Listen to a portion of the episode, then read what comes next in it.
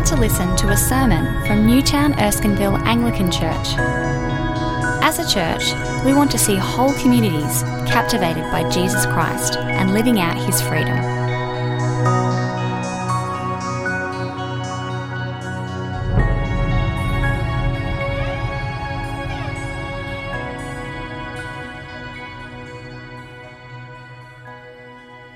This evening's Bible reading comes from Romans chapter 12, and it's the first two verses.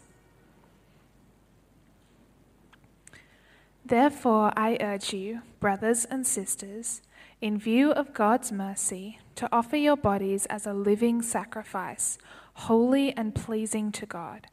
This is your true and proper worship. Do not conform to the pattern of this world, but be transformed by the renewing of your mind. Then you will be able to test and approve what God's will is, his good, pleasing, and perfect will. This is the word of the Lord.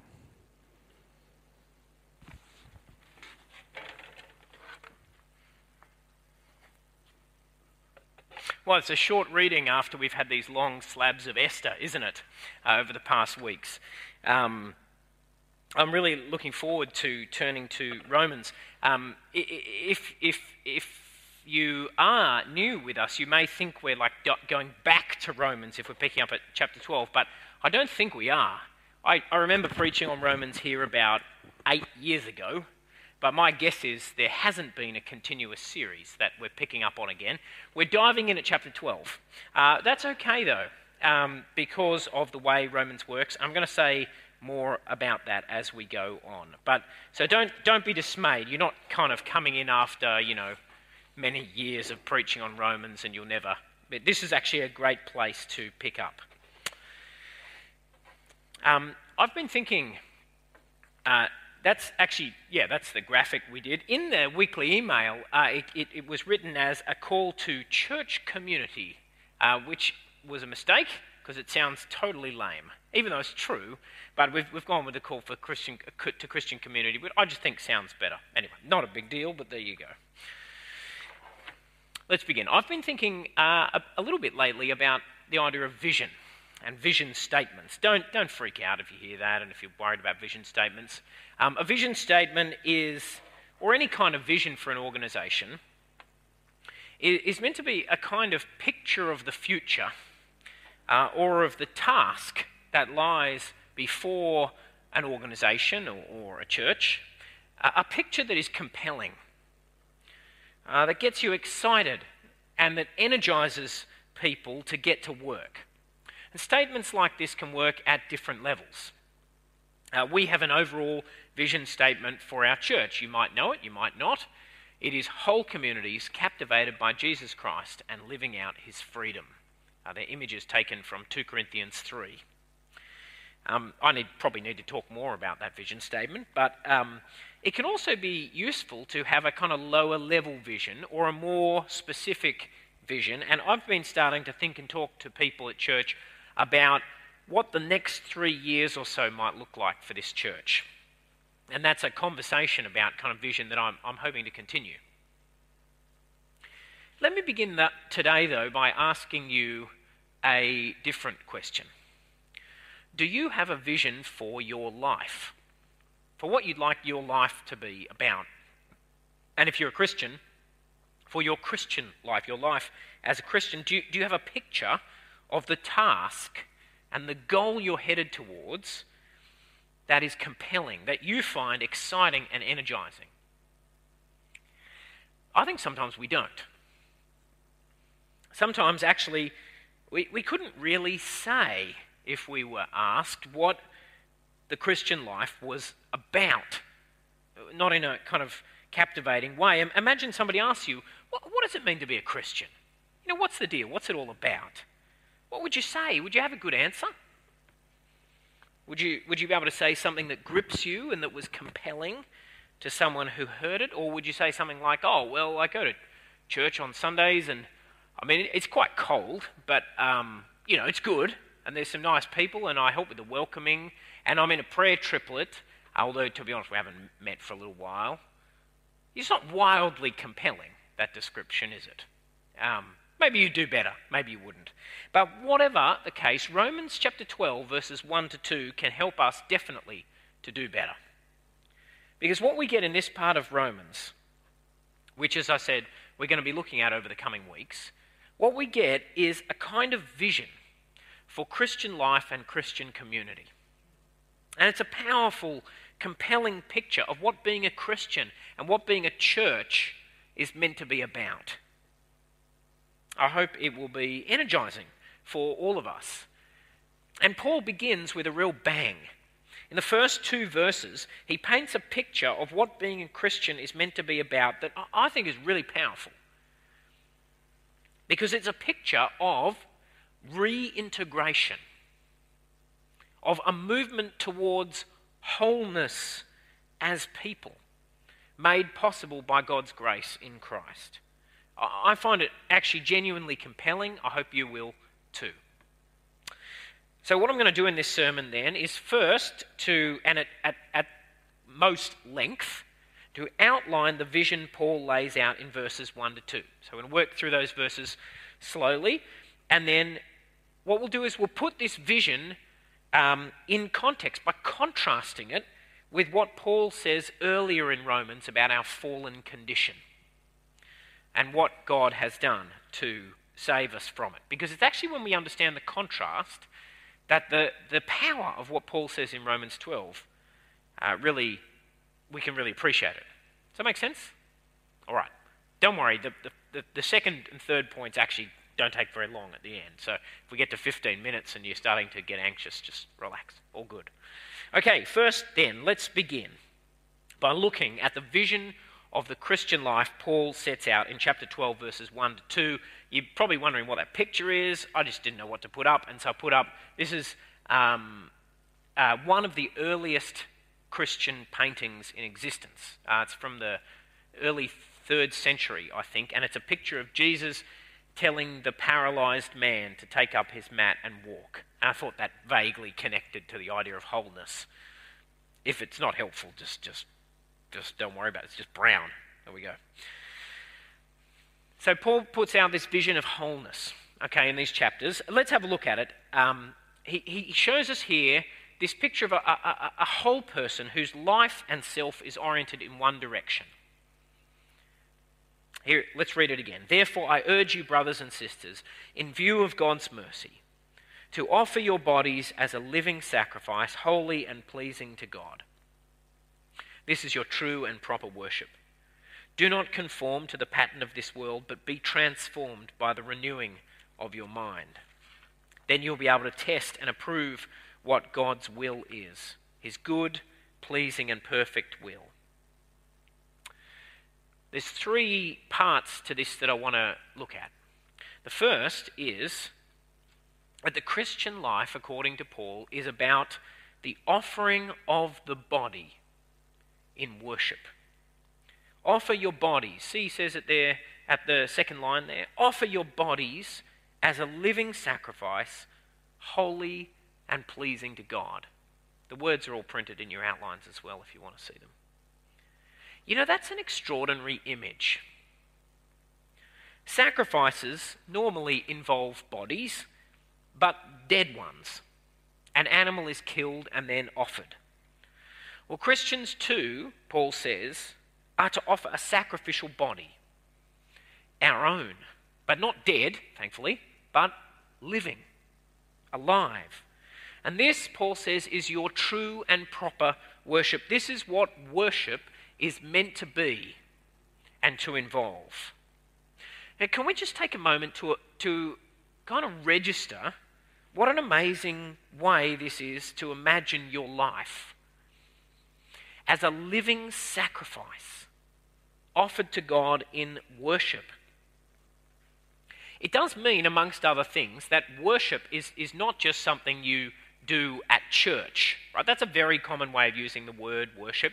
And there's nothing wrong with it in a way. We can call what we do here worship, that's fine. But worship, much more basically, is about the whole of life. It's not just a religious thing, it's about a whole of life thing. It is my life, my body offered to the Lord as a sacrifice. Think what a difference it makes to imagine your body this way, how would it shape what you do with your energy, with your attention, with your hands, with your eyes, with your feet, your ears? How would it shape what you wear and what you eat? I, don't mean, I'm not trying to give you kind of new food laws or anything, but I just mean it would make you think about what you, how much and what you spend money on food wise and who you eat it with.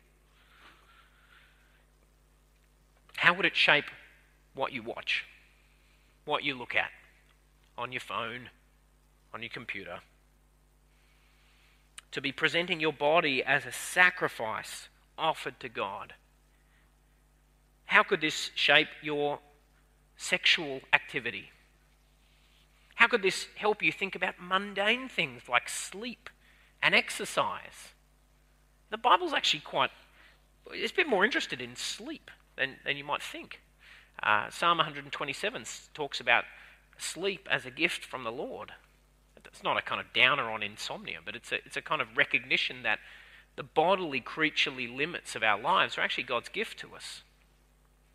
Now, there's a lot more we could say here. We could explore any of these lines, and I hope you will think about this. I hope this will give you food for thought. But for now, I just want to notice what a profound way this is to think about our task in life to offer our bodies as a living sacrifice. You can ask questions about this later on if you want to. The second thing to notice, though, is what Paul says about the mind. I've got to skip back because I forgot to put the slides in the right place. But have a look at there from verse 4, uh, verse 2, sorry, third line down. Do not conform to the pattern of this world, but be transformed by the renewing of your mind. What we are called to is a transformation of the whole person, body and mind. And it's the mind that leads. Be transformed through the renewing of your mind, says Paul. Okay, well, what does that mean? Well, most basically, the renewing of the mind is just about learning to think in new ways.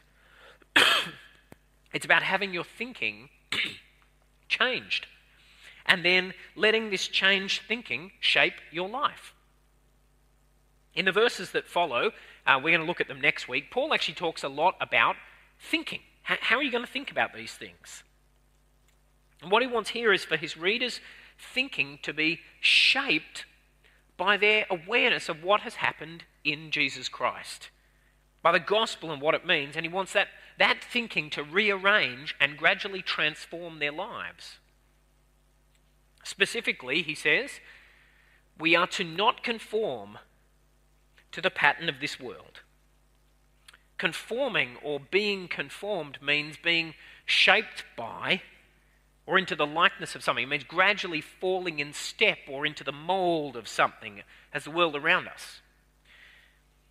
And that's what happens automatically, you see.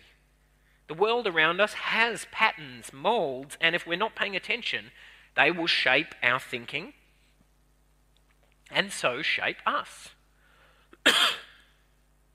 this is really is happening all the time. Just think about what your mind takes in every day. Every day it is bombarded with signals, inputs, interpretations, explanations.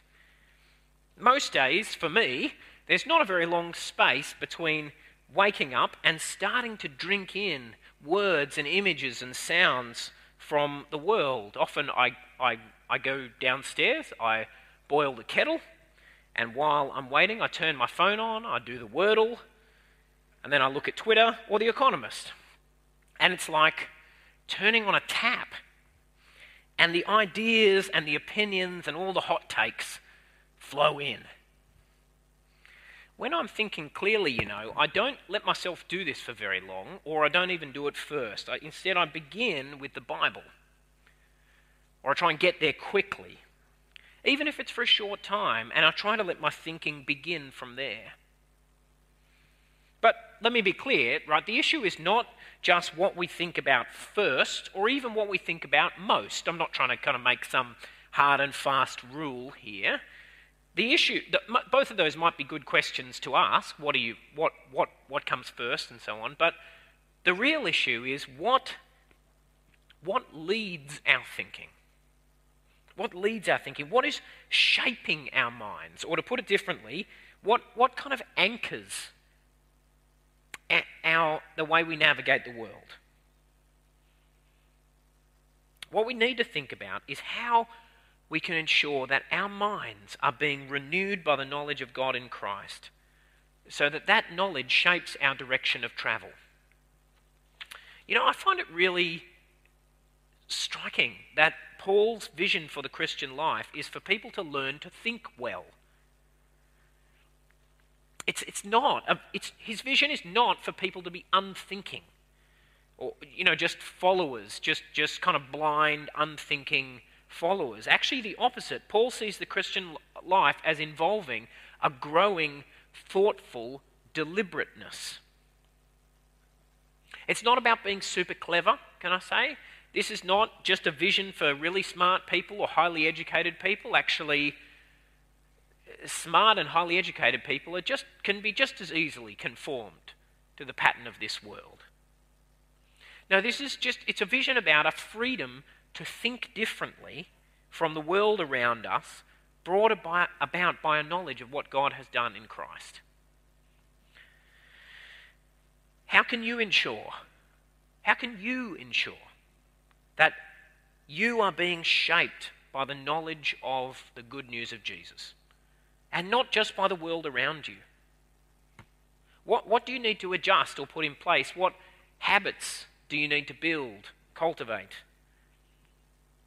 What do you need to consider? Can I say, I really, really, really hope the preaching of this church will at least help with this. This basically is, is what I want the preaching here to be about, to be transformed by the renewing of our minds. There's one more aspect, though, of Paul's vision. Oh, my clicker's stopped working. There you go the deep mysteries of this clicker. Um, one more thought, one more thing that Paul talks about, uh, which is that all of this is directed towards action. Then you will be able to test, have a look at it there on your sheets if you want. The last line, then you'll be able to test and approve what God's will is. His, oh, it's working again. Okay, I'll take you back so you can see it. Last line, then you'll be able to test and approve what God's will is, his good, pleasing, and perfect will. What's going on in this sentence? Right? Test and approve kind of sounds like we stand in judgment over God's will. We, we kind of evaluate God's will, and when it's good, we give him a pat on the back. Well done, God. That was nice. I like what you did there. That's probably not what the apostle has in mind. So, what does he mean? I think the primary idea here is actually about our ability to appreciate the goodness of what God commands and calls us to. Paul's train of thought, I think, is that as our minds are renewed, we become able to appreciate God's will for what it is, which is good and pleasing and perfect. We become more able to share God's judgments of things and to see them the way that He sees them. Almost as if we're being tuned into the same frequency. It's a kind of alignment that is happening here.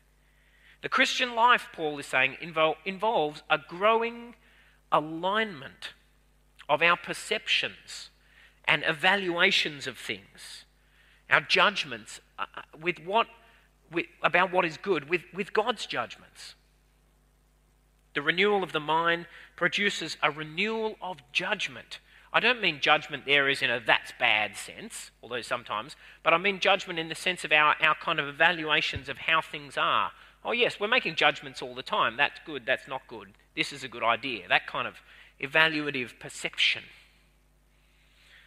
And what Paul's saying is that over time, as our minds are renewed, we learn to see the goodness of what God calls us to, and we become able to welcome God's way for us as good and good for us. You know, I think this is a really important point to reflect on because I think this is probably a place where a lot of us, myself included, have room to grow. For many folk I talk to, the difficulties they have with Christianity are, are mainly kind of moral. The questions they have are mainly kind of moral questions. Aspects of uh, Christian moral teaching, often about sex, but also about other things like authority or speech. These aspects seem really problematic, even damaging. Now, there are a whole set of bigger conversations here that I'm not trying to oversimplify or try to have all at once. And sometimes, let me say, sometimes our discomfort or people's troubles, they show us places at which traditional Christian moral teaching doesn't actually reflect the will of God very well. But I also think that the fact that Paul, Paul sees Christian maturity as involving a kind of alignment between how we see things and how God sees things. And that, that, that shows us, I think, that when we bump up against things we don't like, when we bump up against ideas in the Bible that we think, oh, I don't know if I agree with that, it's at least worth asking ourselves whether that is a clue to ways in which our minds may not yet be properly renewed. Whether the problem may be still that we are being conformed to the pattern of this world in our thinking. I'm not saying it's a simple thing, I'm not saying it's always like that, but that is the question worth asking. Okay, much food for thought there, I think. We can come back to it in questions. We need to move on, though, uh, because, well, there we go. Interesting. So that, that that's a new kind of failure. okay, Sanyong, I have a whole table that this part of the sermon will be difficult if we can't see it. I mean, I'm. If it is there in the morning service, I, this is why I thought this would work. It was fine this morning. Do you know what? I'm just going to explain it, okay? If it's not there, who cares? What I want to do now is just show you another aspect of what Paul's doing here. Okay? Because in this passage in Romans 12, Paul is actually drawing a contrast with things he says earlier in Romans. Now, I don't expect you to have memorized Romans recently, so, um, whoa, okay, that'll be interesting.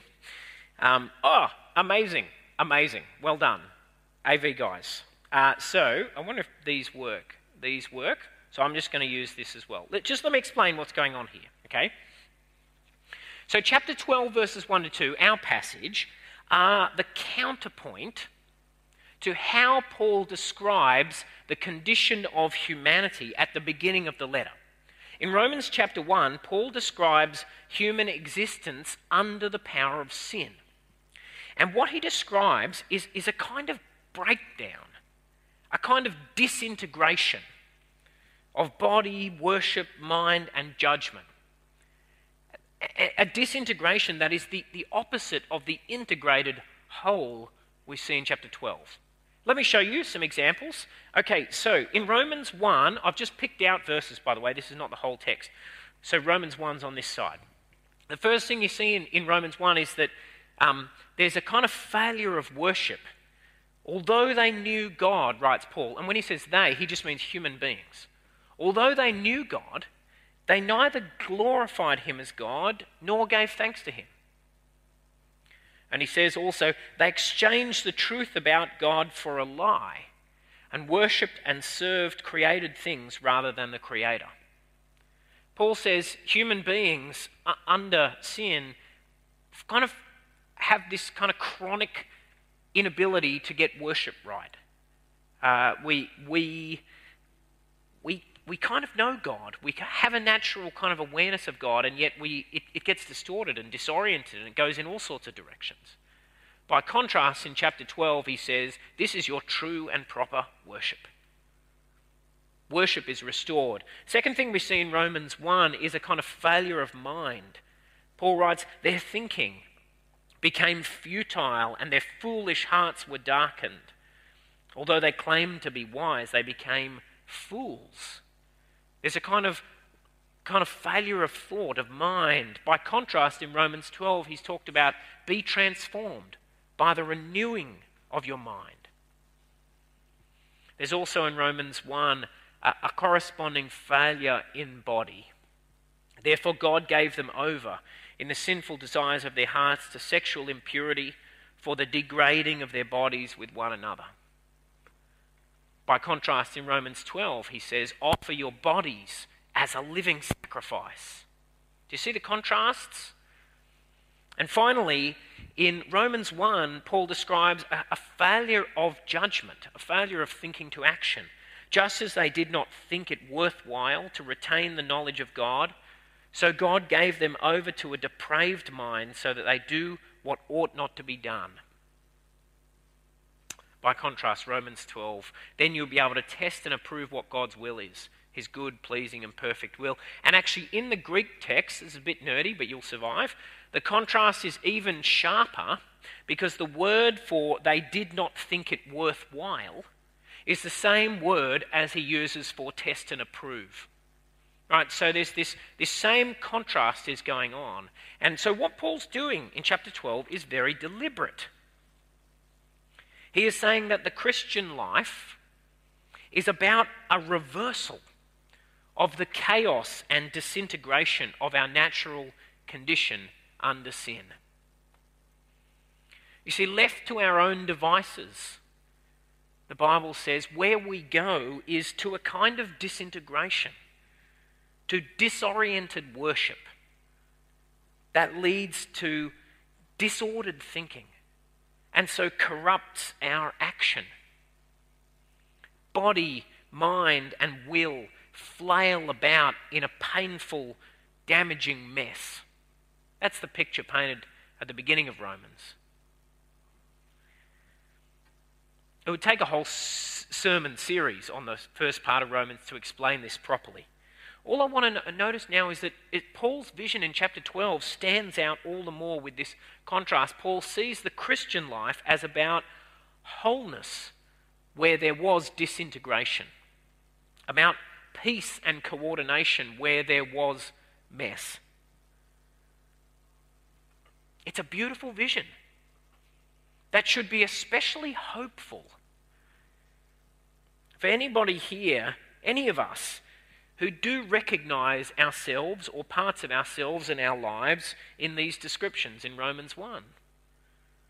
The Word of God sets before us a powerful, beautiful alternative, a whole life, body, mind, and spirit integrated in worship of God.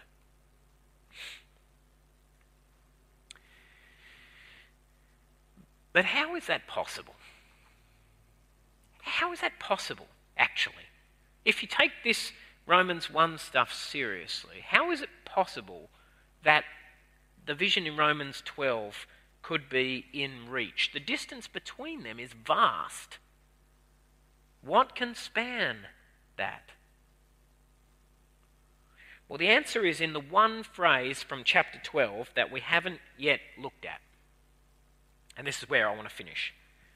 Right at the beginning, First line, Paul says, I urge you, brothers and sisters, in view of God's mercy. In view of God's mercy. That is the link. That's the link. It's a phrase that sums up the whole journey taken between Romans 1 and Romans 12. The mercy of God. That is what puts this vision within reach what puts it before you. The mercy of God, you see, is what He has done in Jesus Christ. Let me give you a summary of the whole of Romans 1 to 11, basically. Romans 1 and 2 and 3, they, they explain how all people have sinned. We have fallen short of the glory that God calls us to as those who are made in His image. Sure, we get a bunch of things right, but we get a lot of things wrong. And our lives are not what they are meant to be. But God, in chapter 3, Paul says, verse 21, but God, in his great mercy, gave his Son, the Lord Jesus Christ, the perfect one, as the atoning sacrifice for our sins.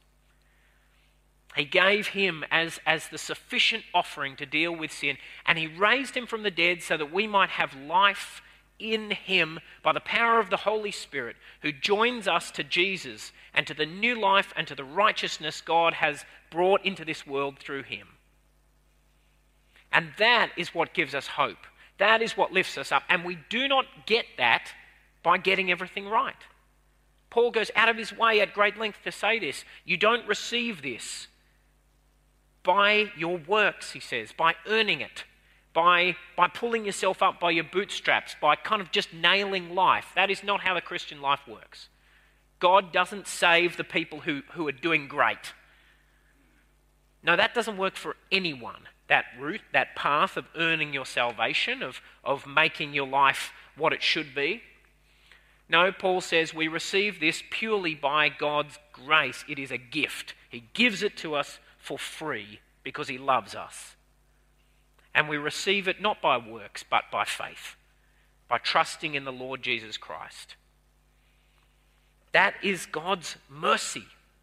His mercy that knows that we are lost and that we cannot get ourselves out of this hole on our own, and so goes all the way to us in His Son Jesus Christ to draw us out and lift us up and make us new.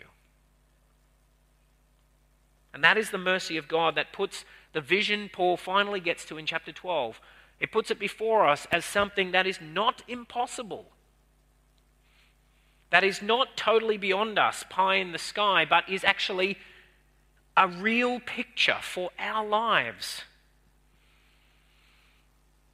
And the mercy of God doesn't just make this vision in chapter 12 that we've seen possible, it makes it the obvious right thing to shoot for. How can anything else make sense once we have seen the mercy of God? Once we, once we see the grace of God that He has given us freely in Jesus, how can we want anything other than to give ourselves wholly to Him as a, as a living sacrifice? So let me just finish, friends, by just saying, come on. Come on. This is a great vision chapter 12, verses 1 to 2. Take it up, make it yours, let it inspire you, let it be your goal, your vision for life. This is what the Christian life is meant to be about, and it's what your life can be about. Yeah, for sure, we will all stumble, and there will be setbacks, and it will be bumpy, and it won't always look great. But this vision of your body offered to the Lord in true worship, of your mind renewed, of a transformation of our perceptions and affections. That is a vision for you because of the mercy of God. So take it, make it your own. Amen. I'll stop there.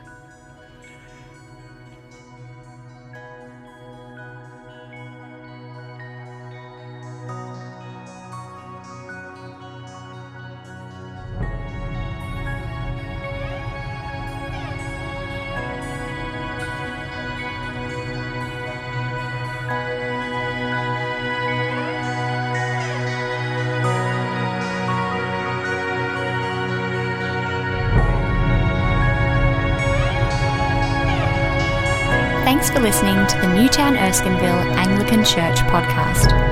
For more audio content and information about our church, please visit neac.com.au.